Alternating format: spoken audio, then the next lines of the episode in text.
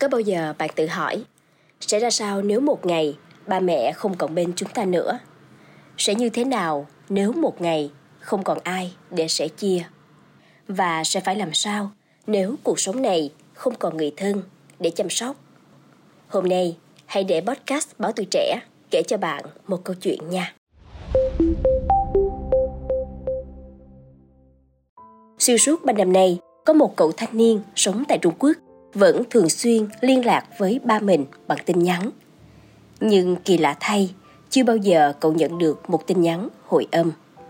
Cho đến một ngày, ngày mà cậu biết mình đã trượt kỳ thi đại học, mang trong mình một tâm trạng buồn bã. Và rồi cậu đã quyết định nhắn tin cho ba. Ba ơi, con nhớ ba nhiều lắm.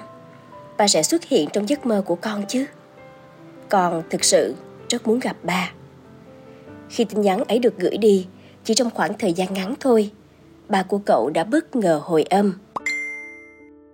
Không sao đâu con, làm gì có ai trải qua con đường thành công mà không bị vấp ngã. Con sẽ trưởng thành qua những thất bại liên tục và trở thành phiên bản tốt nhất của chính mình. Sau khi bình tĩnh lại, hãy tiếp tục tiến lên để thanh xuân của con không có gì phải tiếc nuối. Cha tin con trai của cha là đỉnh nhất. Cha cũng rất nhớ con. Cậu ngạc nhiên đến tột độ khi nhận được những dòng tin nhắn này. Trong mớ cảm xúc hỗn độn, cậu vừa lo lắng, bất ngờ, nhưng cũng vừa xúc động. Và rồi, cậu đã bật khóc. Thật ra ba của cậu đã qua đời từ 3 năm trước do một cơn bạo bệnh và số điện thoại này của ông được công ty viễn thông lấy lại.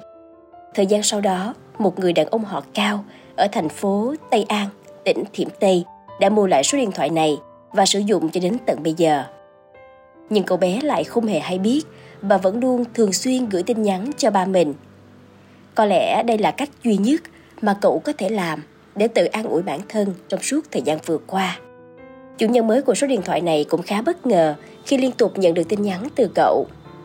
Lúc đầu tôi nghĩ ai đó đã gửi nhầm tin nhắn, nhưng đọc xong tin nhắn, tôi đoán rằng người gửi chắc đang gặp khó khăn và cần được an ủi. Sau khi suy nghĩ, tôi quyết định trả lời dưới danh nghĩa của cha anh ấy. Ông Cao kể lại. Sau khi biết được ông Cao đang sử dụng số điện thoại cũ của ba mình, cậu bé đã cảm ơn ông vì những dòng tin nhắn đó và cậu hứa sẽ không gửi tin nhắn làm phiền ông Cao nữa. Câu chuyện đã vẽ lên một bức tranh tuyệt đẹp về tình người trong xã hội. Mặc dù có thể thờ ơ trước những dòng tin nhắn này, nhưng ông Cao vẫn chọn cách an ủi cậu bé, đem lại cho cậu sự ấm áp mà từ lâu cậu đã không còn cảm nhận được nữa.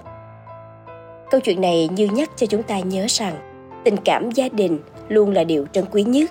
Và các bạn trẻ ơi, đừng mãi chạy theo những thứ xa hoa vật chất mà quên mất niềm vui cũng đang tồn tại trong chính ngôi nhà của mình nhé. Cảm ơn quý thính giả đã lắng nghe số podcast này. Đừng quên theo dõi để tiếp tục đồng hành cùng podcast Bảo Tuổi Trẻ trong những số phát sóng lần sau. Xin chào tạm biệt và hẹn gặp lại!